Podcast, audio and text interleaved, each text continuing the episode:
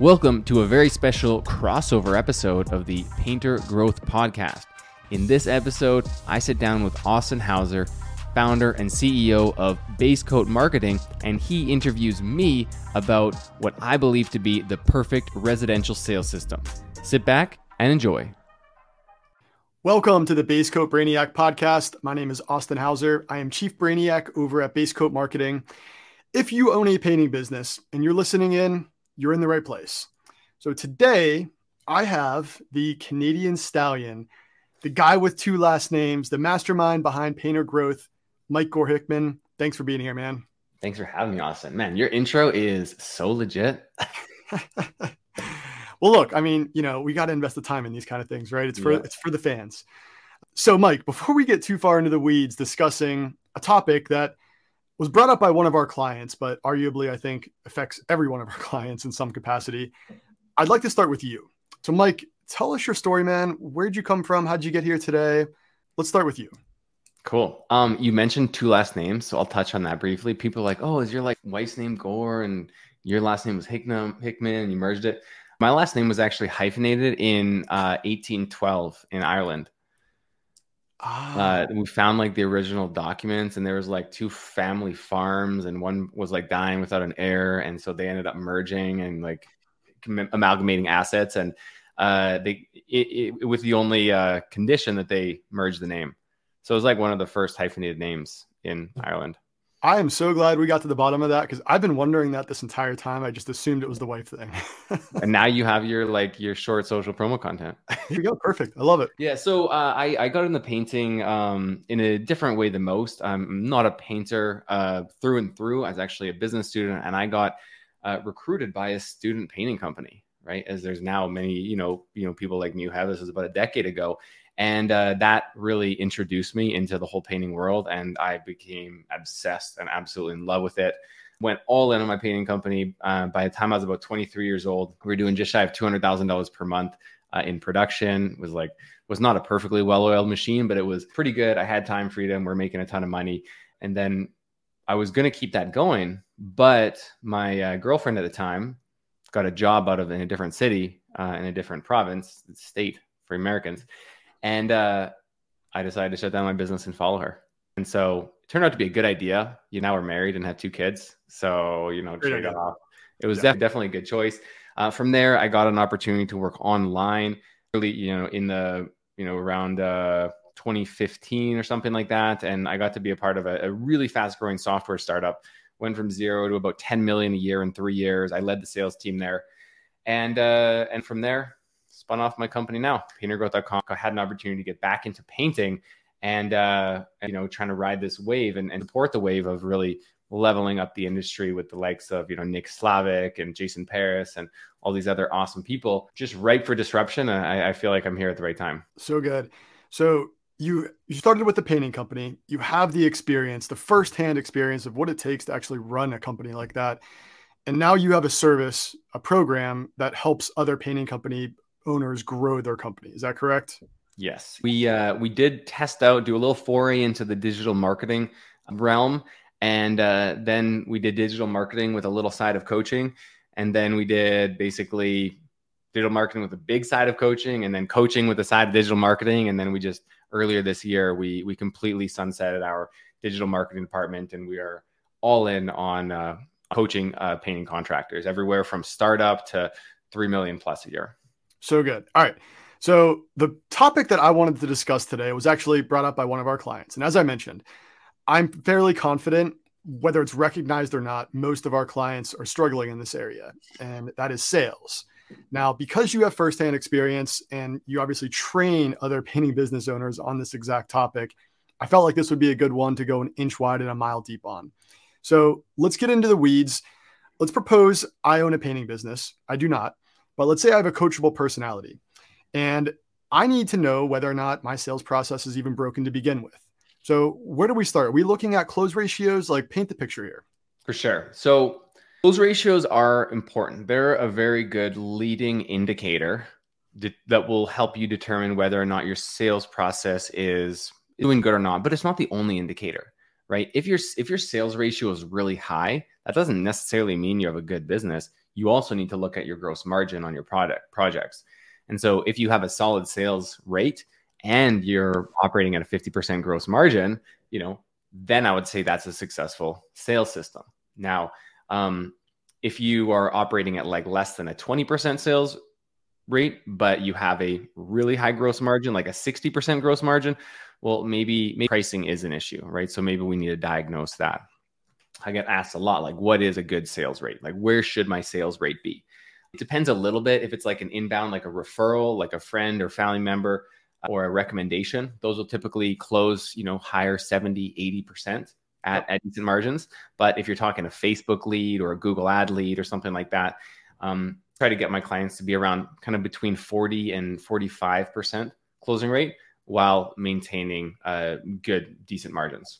Yeah.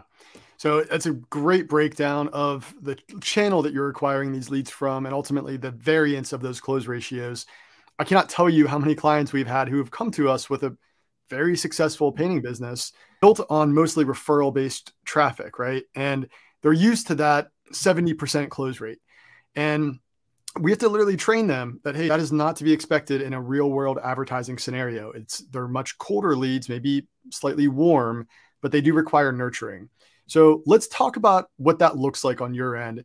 I know you have a process and a program in place. So where do you start on, on that side of things? So I think you would want to do is start what the perfect sales process looks like and not necessarily aspire to do everything, but aspire to do as much of it as possible, because it's not a it's not a game where it has to be done perfectly for it to be successful. But the more things that you do right, the higher your overall success is going to be. A real, you know, a, a true like perfect sales system. I actually wrote it out before this just so I could have like a, vis- a visual of it. Um, I have like fourteen points with like sub points in each one. And like that, like I'm saying, it doesn't, you don't have to do it perfectly in order to have a high close rate, but you should be trying to do most of the things, you know, decently well. And if you do, you'll definitely notice an uptick in, in sales. Uh, the biggest shift that I see that that pe- most contractors need to make when deciding to professionalize, and I'm sure you talk about this on some of your internal calls with your clients, um, everyone talks about this, but still some people, some people don't do it, is the difference between uh, looking at it as an estimate versus looking at it as a sales opportunity.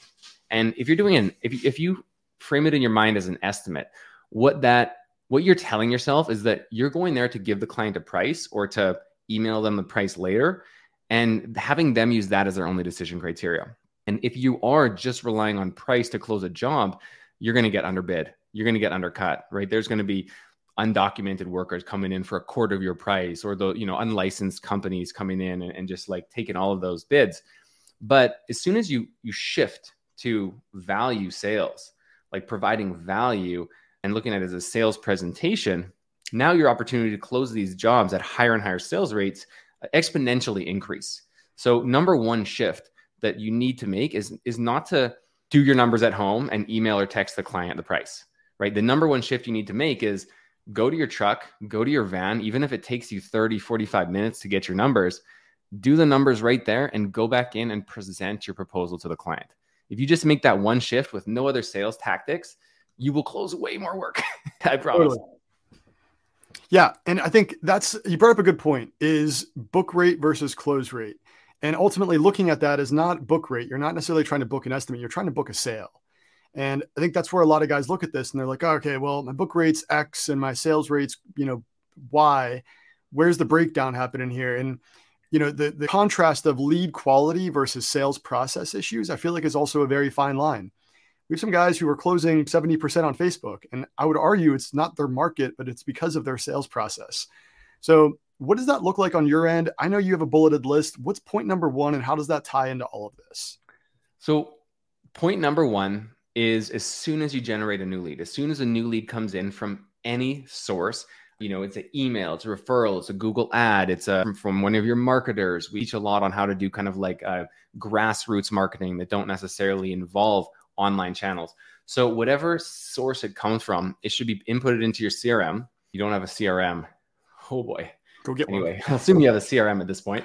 It gets inputted into your C R M, and that client should get an immediate text message and email notifications saying that lead, the, the basically the lead was received and that they'll sh- they should be expecting a call shortly. Okay. This is like that instant gratification. You know, personally, I've had calling different tradespeople that I need, you know, when I need work on my house, and I'll call through like five people. And if I get a voicemail, I'm just moving on to the next one. Totally. But if I get a voicemail, but then immediately I get a text that says, hey, we're going to call you back shortly. Like, okay, maybe I don't need to call the next one. So it gives you a chance. Time to lead. And I completely agree with that. We try to get our clients time to lead down under thirty seconds on the phone. If we can get a text message, outbound message there, that's just as good in my opinion. Continue. So I say, oh yeah, almost as good. Yeah. You do that. Yeah. The instant one, because then that, that kind of ex- increases the, the speed to lead that you need. I, I say to it to five minutes. Then you yeah. have five minutes to get back to them. Yep. Right now, within those five minutes, you call that lead. Now, I'm all about systems, making things easy and getting things out of your head. If you have to remember to like check your email in order to get your leads, you're never going to hit that. It's not going to be attainable. So what you need to learn how to do is set up like really simple automations so that when a lead comes in, you get a text message and then you can call that lead right away.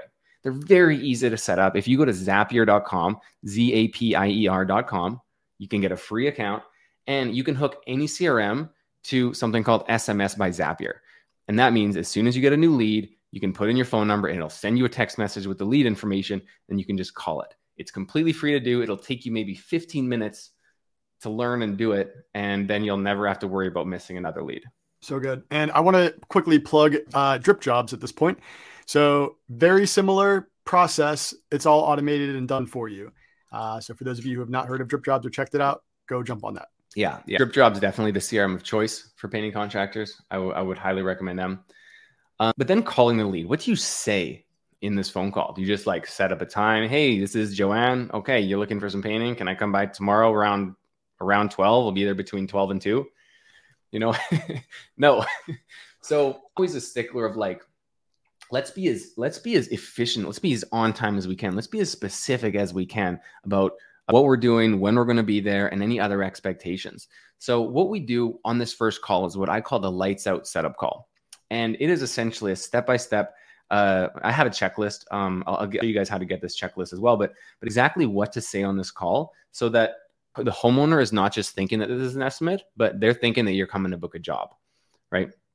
So some of the things, and I actually was going to pull this up ahead of time. I don't have it in front of me, but you're going to, you know, want things like, are all the decision makers there, you know, or if they're, if it's a married couple, is the husband and the wife going to be there? Uh, are you setting the expectation? Are you doing a trial close? Are you fleshing out any objections? Are you getting scope and price and timeline all up front ahead of time so that you are prepared At, at, in order to do a successful estimate, and the homeowners are mentally and psychologically prepared to make a decision on the spot, right? The sales process starts right there, not when you get to the customer's house. So that brings up an important question, uh, and that is pre-qualification. How much pre-qualification do you do on that very first call? Good question. It depends a little bit on the contractor, and the, the factors that it will depend on will be like, How, how busy are you? Like, really, are you are you still doing sales, but you shouldn't be because you, you're doing eighty K a month?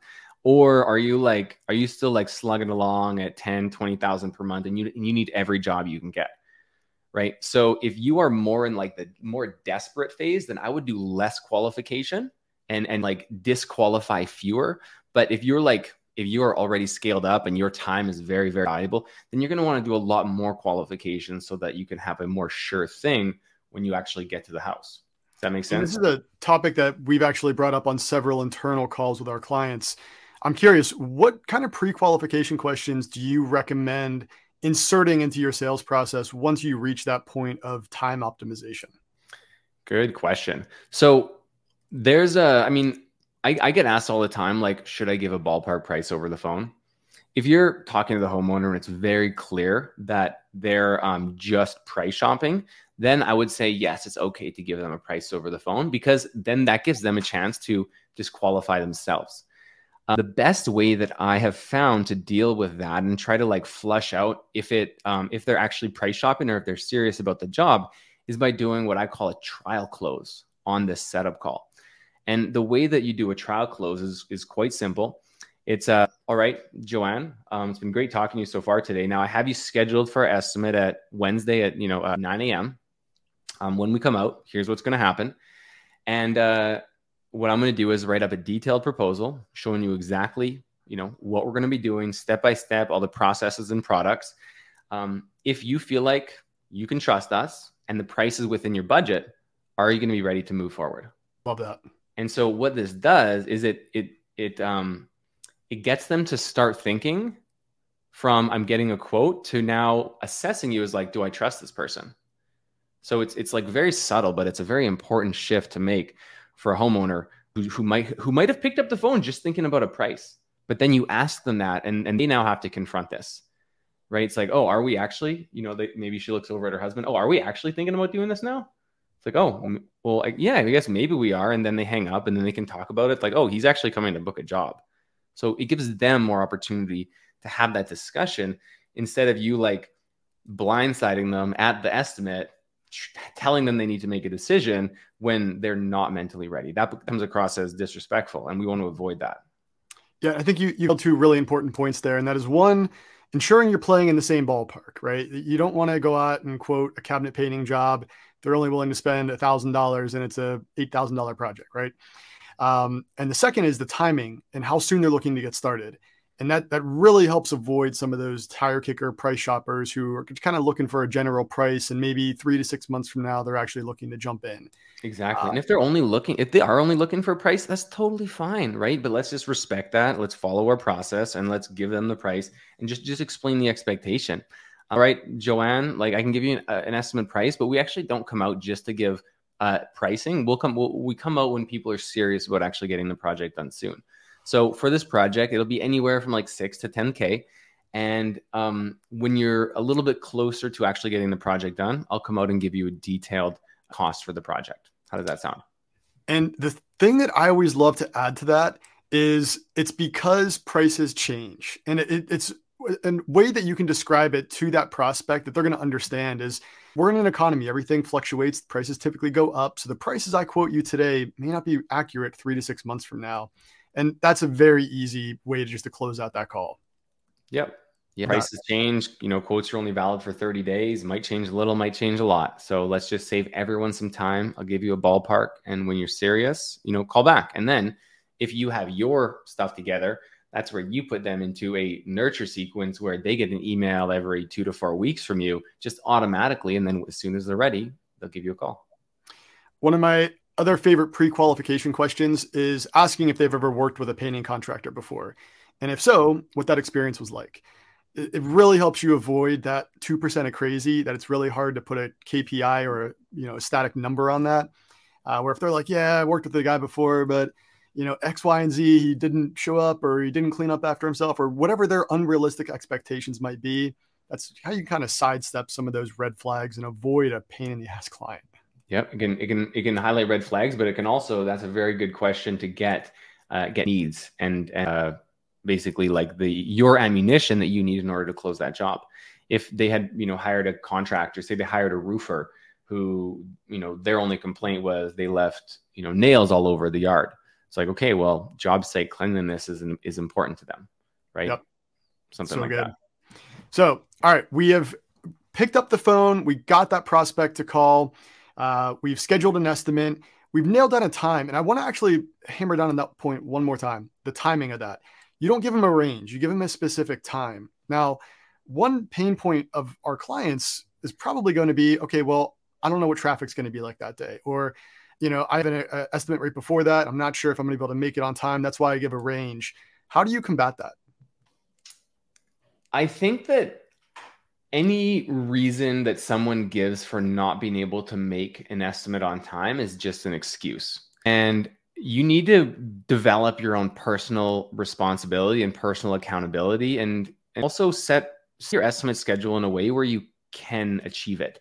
If you're booking your estimates so close together that you don't know if you're going to get out in time, well, don't book them that close together, right? Give yourself that extra thirty minutes. If you know, tra- if you're in L A, you know, and you know that you have a forty-five minute drive six blocks away, like, you know, give yourself enough time to get there, set realistic expectations. Maybe you only do one estimate every evening instead of two. Um, and if you can set up these realistic expectations and then only book estimates within those confines, you're going to be a lot more likely to be successful. Um, Drip Jobs, or I like to use Calendly for booking. You can pick exactly what dates and times you want estimates to go. So then if you or your salesperson or your your marketer, anyone like that is booking estimates for you, they can only book within those specific parameters. Um, and then what I, as a additional thing that I always do that I love, and it's so over the top, but it's so simple. You're going to set yourself apart by doing this like crazy. If you're on your way to an estimate, say you got them booked for six o'clock and you're driving and you're looking at Google Maps and it's saying you're going to be there at six oh two, call the homeowner and say, hey, I'm running two minutes late. Sorry, but I will be there at six oh two. Is that okay? Okay. Oh my gosh, you were going to be two minutes late. Don't worry about it. That was to- that's totally fine. You didn't have to call. No, it, it's important to me. I'll see you at six oh two. And then you show up at exactly six oh two and they're like, wow, that was incredible. And that does more than just let them know you're going to be late, but that, that shows them that if you respect their time down to the minute, you're going to respect their home. I like to use the analogy in that exact scenario of going to a restaurant. I always tell my wife, I would rather pay for good service than good food any day. So like you can go get some great food, but if that service sucked, it ruins the whole experience, right? And that is exactly the same point. I love that. So we get out to this this process. We're ready to do an estimate. What happens next? On that last point that you said, um, I'm just thinking through this right now. And, uh, you know, painting is, I'm talking standard house painting, drywall, trim, doors, cabinets, whatever. Like it's pretty much productized, right? Meaning like a, a homeowner, it doesn't really know the difference between a good company and bad company. They're just going to hope that the company that shows up is going to do a good job, and the homeowner is, is paying for a specific outcome, and they're paying for the same outcome from any company. So the only way to differentiate yourself is through service. Like you said, it's like if there's a hundred burger joints and every place sold the same burger, well, which one are you going to go to? You're going to go to the one that makes you feel the best when you're there. So how can you make your homeowners feel good throughout their whole process, feel taken care of? There's so many bad experiences with contractors. Don't be another contractor that provide bad ex- provides bad experiences to the homeowners. Like be a good one, be a diamond in the rough, be someone that they can like tell their friends about. I can't believe I had this painter come over and he he was two minutes late and he called me that he was going to be two minutes late. Like, isn't that crazy? Yeah, of course we hired him. Here's his card. You guys should call, call him too. Overwhelming customer experience. It's like literally one of our core values here at Base Coat Marketing. And it, it holds true for any industry, any any vertical. If you have an overwhelming customer experience, the results side of that doesn't mean as much. Yeah, one hundred percent. And and there'll be people listening to this saying, yeah, I'm a master painter. I've been painting this many years and I can paint circles around the, the company. Okay, but nobody cares. Sorry, break it to you. I'm hurting some feelings and there's someone gripping their steering wheel while they're driving right now because they're so upset. But nobody cares. They're you're, you're, they're going to be you to paint their walls and their trim, and you better do a good job, right? That's the expectation. Okay, so you nailed the expectation. Now what, what can we do over and above that to actually make a difference in the eyes of the homeowner? Also, I think we're arguing between owning a job and owning a business, right? Like if you are the best painter out there, great, you own a job. You mm-hmm. cannot walk away from that. You can't go on vacation for two weeks. You can't scale that. You know, you need scalable processes and systems to own a business. And that's really where that overwhelming customer experience comes into play. Absolutely. So, so book the estimate. Yeah. Book the estimate. Customer gets another rem- uh, confirmation email and text message. Hey, thanks for booking an estimate with Blueprint Painting. Um, your book for this time, you know, click this link to see some before and after pictures, or click here to view our website, just some sort of way to keep them engaged. I recommend a confirmation at the time, right when they book. Uh, twenty-four hours before, and then one hour before, both uh, text and email on each of them. And then a pro tip that most people don't do, but is such an extra, like, w- um, what do you call that? Uh, your customer service? Overwhelming customer Overwhelming experience. customer service. If you or a marketing assistant of yours can drop off a pre-estimate package, a physical pre-estimate package at the homeowner's house the day before your estimate, this will blow them away. Now, all this has to be is like a manila envelope or a job folder, you know, those glossy bifold job, you know, folders with like your image, like before and after, a logo with a couple of things inside. You can leave some paint swatches, an expectations document, like what's going to happen at the estimates, some before and after pictures, maybe some printed out customer reviews, and that's it, right? You print this out, it costs you two dollars. You have someone send uh, drop it off the day before their estimate. That will blow people away. So that is fantastic. And I, I want to add one thing to that, that we do on the digital side, and that is presenting a picture of the person that's going to be knocking on their door. That, that human face interaction, or even a little about story about that person's family and why he's in this industry to begin with, that has that personalized touch where when they show up at that door, they know exactly who's going to be ringing their doorbell. And that just leads to that personalized relationship that you're looking to build during that entire sales process. I just wrote that down on my list. I'm adding that. That's so good. Sweet. Um, yeah, never, uh, there's, there's always more to learn. That's what I love about this. You never know it all. Now we get to the estimate.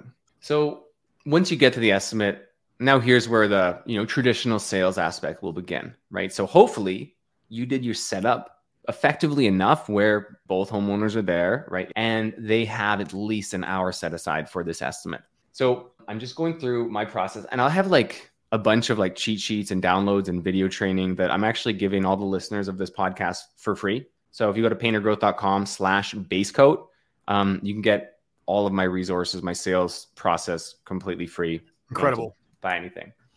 So basically um, you're going to show up exactly on time, right? Then the first thing that you're going to do is not talk about the project. The first thing that you're going to do is try to sit at that kitchen table. Right. You know, say, hey, can we sit down for a minute? I want to just like, I want to discuss your project, just, but just like, so we can sit down and chat for a couple minutes. Cool.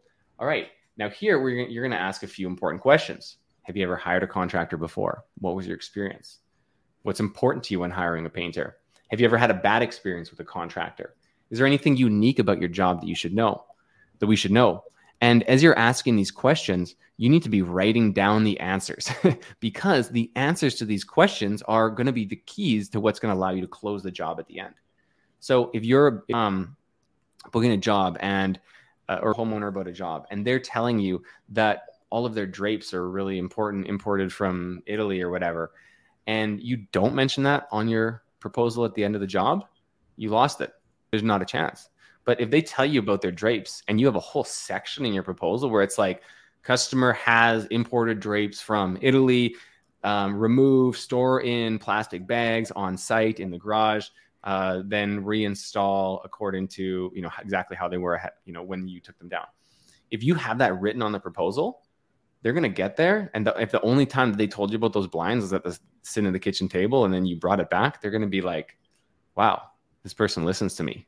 Right? It's huge. And then obviously you need a way to communicate that with your, your painter going to do the job, which is a whole nother conversation. But, but yeah, like that type of thing. You want to listen to those things that aren't necessarily paint related, because nine out of ten clients don't care what type of product you use. They don't know what emerald is. They don't care if you use Benjamin Moore or Sherwin-Williams. This does not matter to them. What matters to them is, are you going to take care of their shit? And the act of listening, I think, is so important. And that is just listening to what they have to say. Don't over speak them, don't talk over them. It's um, so important. Those little details can make the world of a difference. Absolutely. So once you do that and you understand the scope and their timeline and anything unique about it, now you're going to do a walk around or a walkthrough. I call it a walk around if it's outside, a walkthrough if it's inside. And what you're going to do here is have the homeowner walk through your their home, walk around their home if it's an exterior, and have them point out everything that they want painted. Don't just tell you that they want the siding and trim painted. Actually walk around and have them point it out. What this does is this gives you an opportunity to talk about your processes and uh, potentially products as you're going through. It's like, oh, if you can see your window sills, uh, you have some uh, peeling paint here. So what we're actually going to do is we use carbide scrapers. We're going to scrape off all the sold paint. We're going to use uh, one hundred twenty grit sandpaper. We're going to sand it down, brush it off, and then we're going to use a water-based primer. We're going to seal it, let that dry, and then do two full coats of semi-gloss paint. That's what we do in this situation. Any questions about that? So what you're doing, you know, you're you're showing exactly what you're doing. You're flexing your muscle, and you're showing them that you're you're you're going to take care of their home, right? It's it's really cool to be able to actually like touch a homeowner's house in front, like with them, and and share that experience, because you're going to really um, develop a lot of of trust and rapport during that time. Yeah, and I think one thing I wanted to nail down there is that we actually use a, uh, a quote within Base Coat Marketing, and that is, Uh, people don't care how much you know until they know how much you care. And really what it ties into that is, you know, you're explaining to them why, you know, why what you're doing is important, and, and the fact that you're an expert in this field. But then tying back to the details aspect of this, it's all about the fact that you care about them and what is most important to them. So allowing them to point these things out, it's it's critical. So you're walking around the house, you're walking through the house, talking about their project. What next? I like to use assumptive language when I'm doing the walk around. Now, this is the small, like, psychological tip, but saying things like, oh, in, um, you know, you don't say things like, if we get the job, we're going to do this. It's like, when we're here, we're going to put our tools, right? We put our crew kit just like this, and here's the, like, where the box and the drop cloths will be.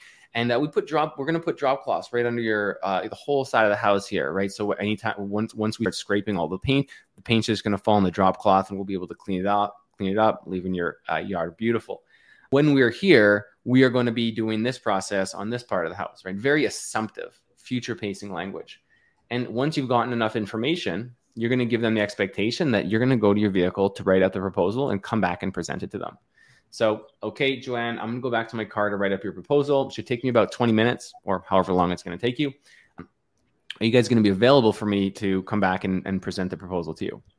And then hopefully, you know, they are, because you've set the expectation so far. And and that's what you go do. You go to your vehicle, you write out the proposal, do any measurements that you need to do, uh, be as detailed as you can, refer back to the previous notes, you know, from your initial conversation, and write up that detailed proposal. And when you come to the price, this is just a thing that I recommend. Never give a, a round number. It's going to be three K.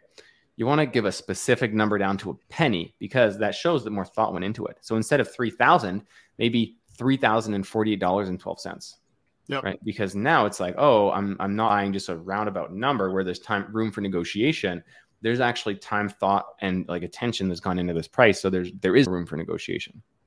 Yeah. And the, so if you walk away from the house without giving an estimate, you are working in the early two thousands, late nineties, right? We have so much technology today. There's so much training and documentation out there. Guys, you need to be giving giving an estimate before you walk away from the house. It will cut your margins, or it'll it'll cut your close ratio in half if you don't do that. Mm-hmm. And it's work you do at night. I, you know, I've customers I talk to, clients I talk to, and they're like, yeah, like when I get home, I have a stack of estimates I need to tackle. And like, sometimes it's a week or two until I get back to them.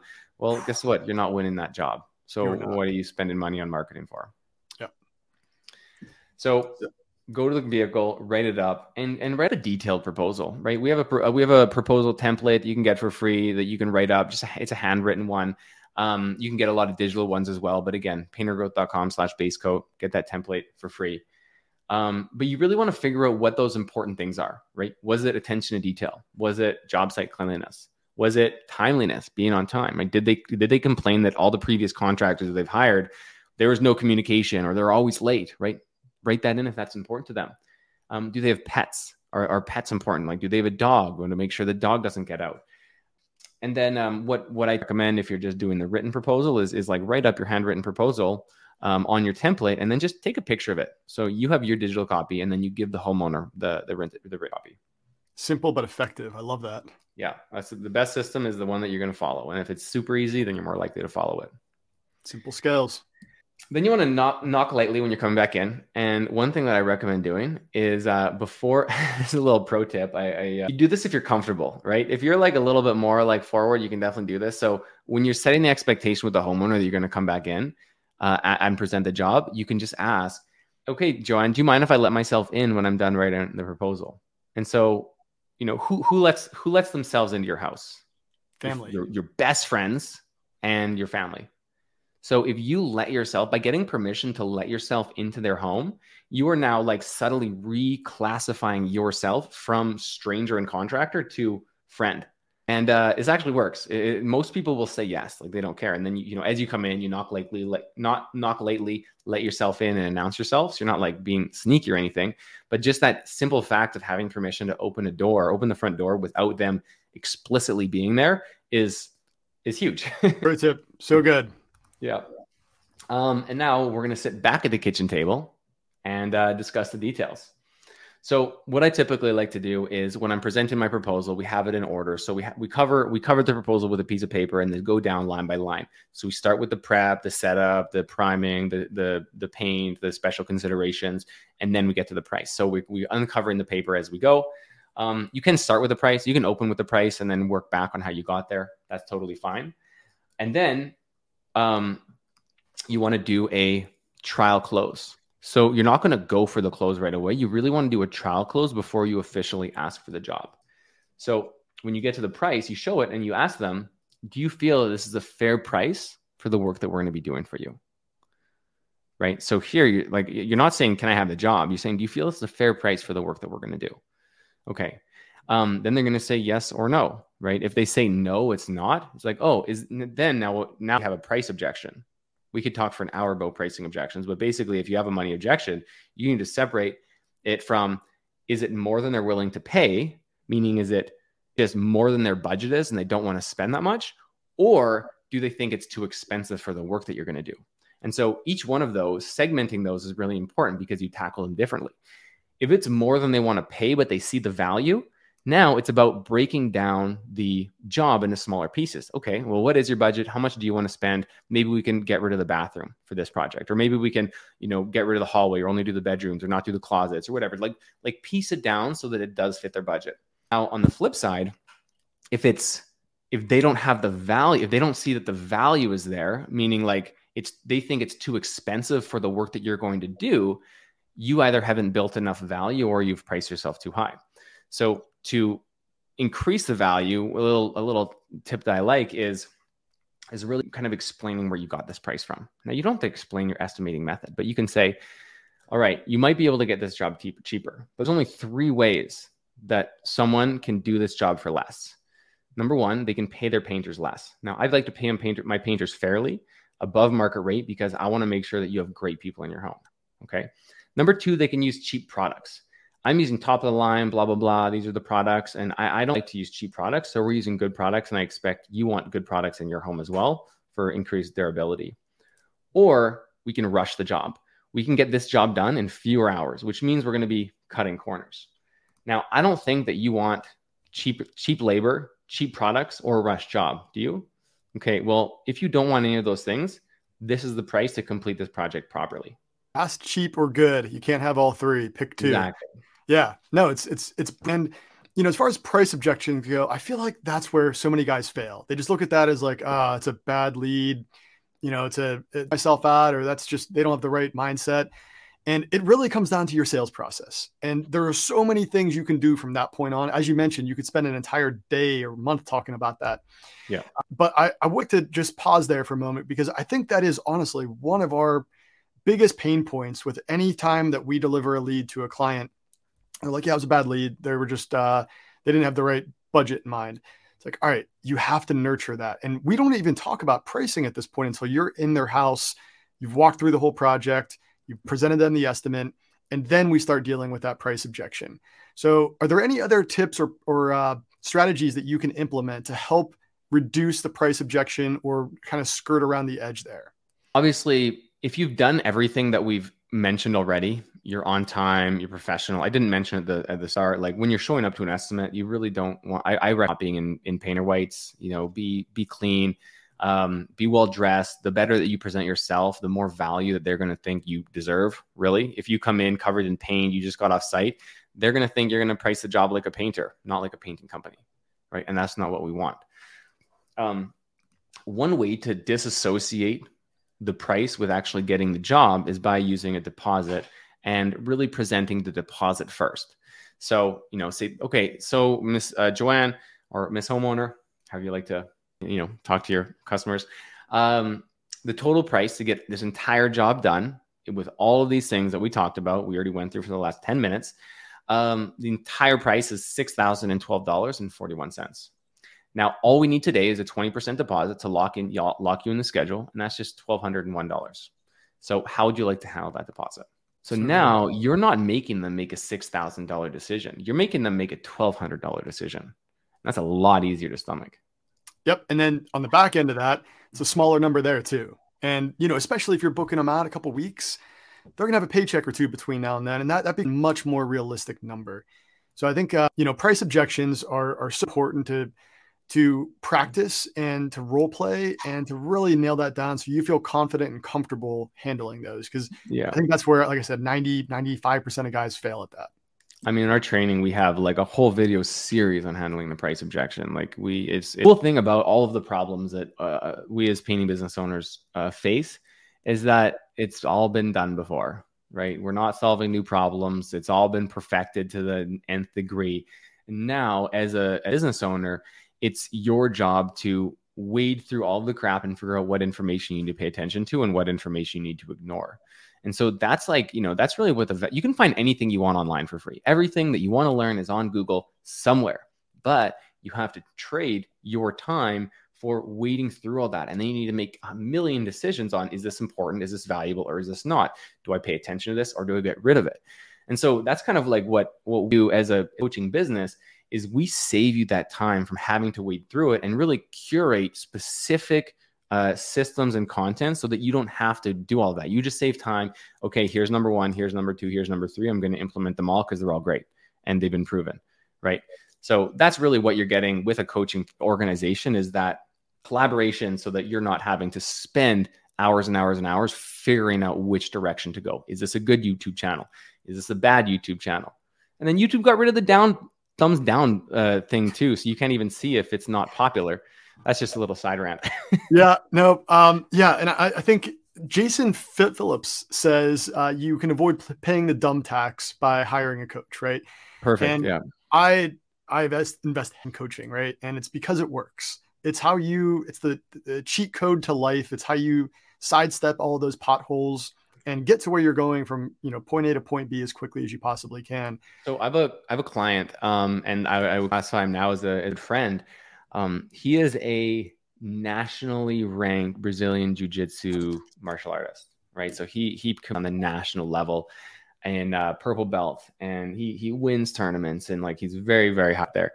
And so I asked him one day, I said, "Where would you be in Brazilian jiu-jitsu without coaching, coach?" He's like, "Dude, that's not even a question. Like I'd be a white belt. I'd be getting my butt kicked on every single in every single uh, match, right? Because." Uh, You just so much to learn. There's the technique, there's the moves, there's the subtleties, there's the repetition. There's so much to learn in something like B J J that to become an, a master, if you don't have a coach, it's, it's not just improbable, it's impossible, right? So why, why is there a disconnect between sports like that and business? Whereas most business owners don't think that they need a coach just because it's business. It's the exact same as if you went into a B J J gym with no coaching and just imagine going to that gym every single day and just going up against opponents who get coaching and just every single day. And you're, you're, you're hopefully you're learning every time you get your ass kicked, but you yeah. just, you just keep going in every single day, every single day. It's like, maybe I should have a coach. Maybe that would make this a little bit easier. And then you start doing some coaching and then you start learning some moves and you start kicking butt way faster. Like well, wh- which way would you prefer? It's it. I totally agree. It makes so much sense to take the fast track, invest in yourself.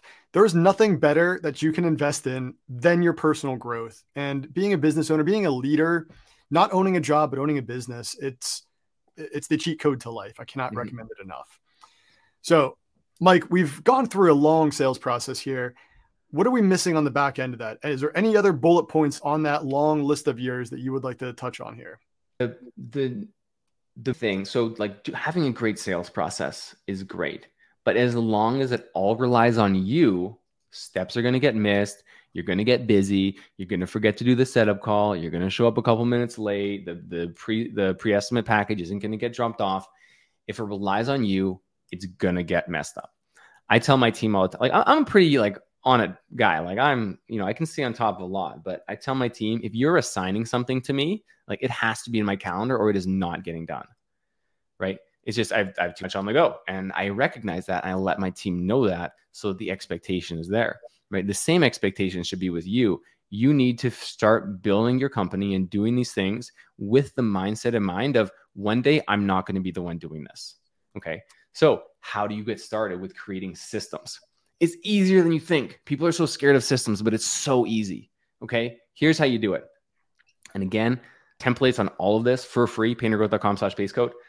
Um, step one, open up a Google Doc. Step two, write down a list of all of the things you do in a certain process. So we're talking about the sales process right now. Write down a list of just every single thing that you do and be as detailed as you can. Okay, new lead comes in. They get the text message. I do the setup call. Here's the outline. Uh, you know, we send the estimate package. Here's how we find their address. Here's how, you know, like literally be as detailed as you can. Think if you were in third grade reading this, could you do it effectively? That's how detailed you want to be. Okay. Then step three is pick which one of those things is going to be easiest for you not to do first. So say the pre-estimate package, right? Say this is one thing that you can easily disconnect from the rest of the sales process. You can have somebody else do. Okay. Let's figure out now how we can automate this and get ourselves out of it so it happens every single time. Um, I wrote a little step-by-step on how to do it for this specific one. So if you have a marketing assistant or a, a, a, some sort of assistant, some sort of help, some other person that's not you in your business, then you can get this done right away. Okay. So earlier we were talking about Zapier. Z R. As soon as an estimate gets booked, all you do is automate an email to this assistant, to this marketing person that says, please drop off a pre-estimate package at this address, write this name on the front and do it by this time. And then it's done. And then you teach them how to do it. You give them the estimate packages. And now every time you book an estimate, that email or that text goes to your marketing person. And now that's their responsibility. Never have to do it again. And that's a system that you just put in your company. And now it's done. Like, sure, you might need to make sure they still have estimate packages. But now as you get and find more and more systems, you can maybe teach them how to build the estimate packages, teach them how to go to Staples. And then all they have to do is submit an invoice to you for expense reimbursement. Right? You can keep going a step further. I say all the time that your ability, this is, this is my quote. This is like my quote of my business. So write this down. I, one day I want someone to quote me on this. Your ability to scale your business is limited only by your ability to delegate more and more complex tasks. Okay. So your ability to scale your business is limited only by your ability to delegate more and more complex tasks. Couldn't agree with that more. You got painting, hire a painter, delegate it. You got sales, hire a hire salesperson, delegate it. But now once you start having to delegate things like leadership and these other like administrative things that might just be quicker for you to do than to delegate, your business is going to stop growing, right? I'm hitting a, a, right now in my business where I'm getting too busy and I need to start delegating some of the higher level things that I'm doing, but I'm hitting a ceiling. So I'm working very intensely with my coach to help me level this up because I recognize this weakness. So if you're recognizing a weakness where you're like, hey, I don't know how to delegate this thing. I mean, okay, you can learn though. It's not super hard, but it is a skill that you need to learn. Couldn't agree more. Um, whenever it comes to S O Ps, and one other thing I'll add to that is A I. So I don't want to go too far down this rabbit hole, but whenever it comes to building out processes and S O Ps, a lot of people fail at that because it it's a bear or a burden to have to type all that out, right? And remember every single step in the process. But a lot of guys have no issues just talking about it. And what we've learned is creating a video or doing text to speech on your phone, creating an entire process from that, just talking about it, right? Plopping that into something like Chat G P T and asking it to summarize this into a bulleted S O P with headings and bullets. And it'll spit out something that's relatively close to where you need it to be, roughly like ninety, ninety-five percent of the way there. And then you might need to spend two, three minutes vetting that. And then you're done. And again, you never have to do that ever again. Once you delegate that, that's off your plate forever. It's amazing. Yeah. yeah, there's a lot of ways to do that. If you're, you can record yourself doing it. If it's an online thing, if it's an in-person thing, literally just like throw a phone recorder or like have someone video you doing it. It might seem a little bit awkward, but it's important. And then, and yeah, there's tons of A I tools out there that'll support you with that. I try like, you know, not overwhelm people with, because even like using the term A I can overwhelm a lot of people if they're not super familiar with it.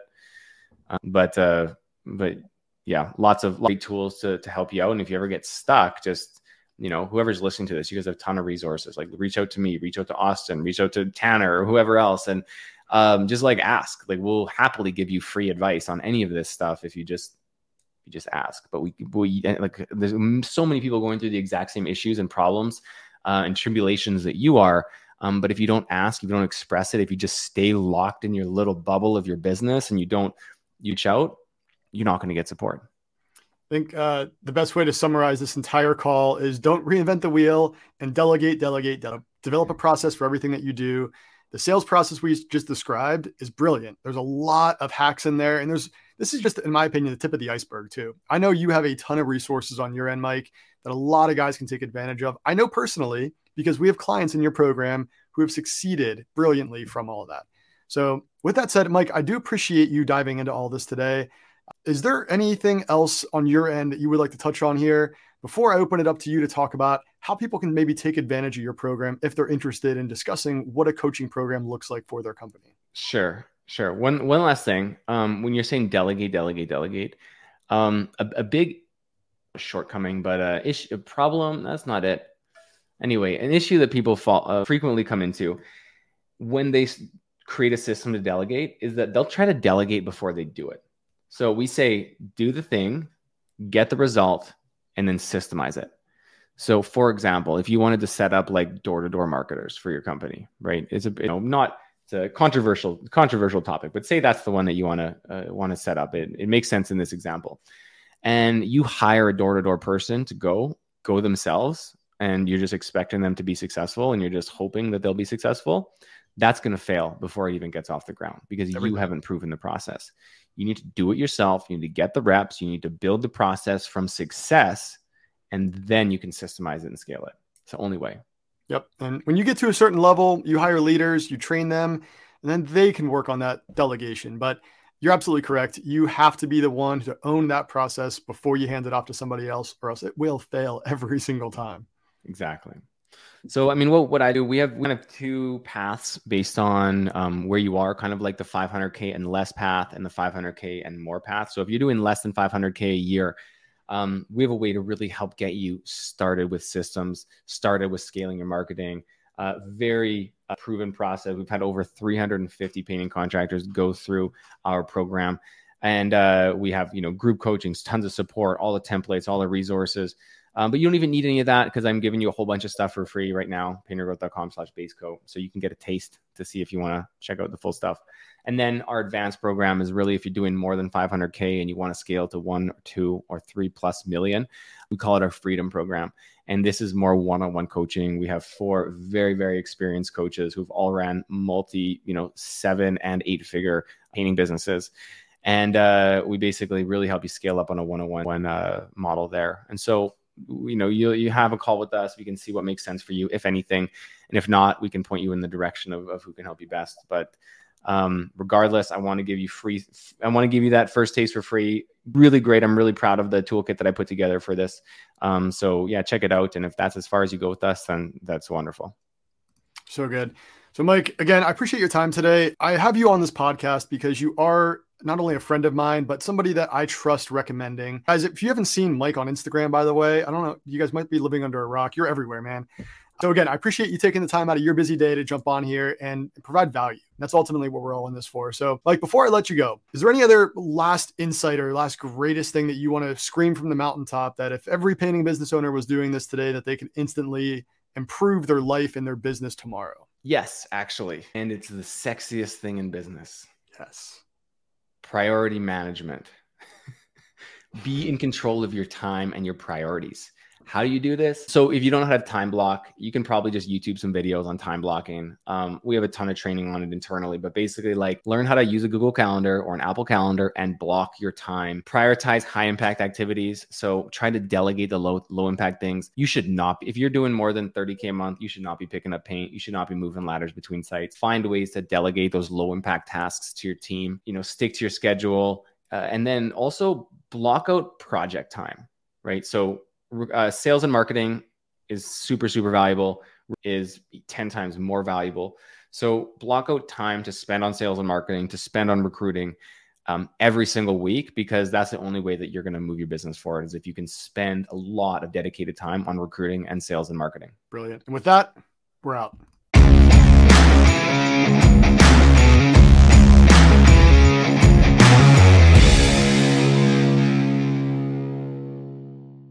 Thanks for listening to the Painter Growth Podcast. If you want to grow your painting business, go to w w w dot painter growth dot com or click on the top link in the description. Talk soon.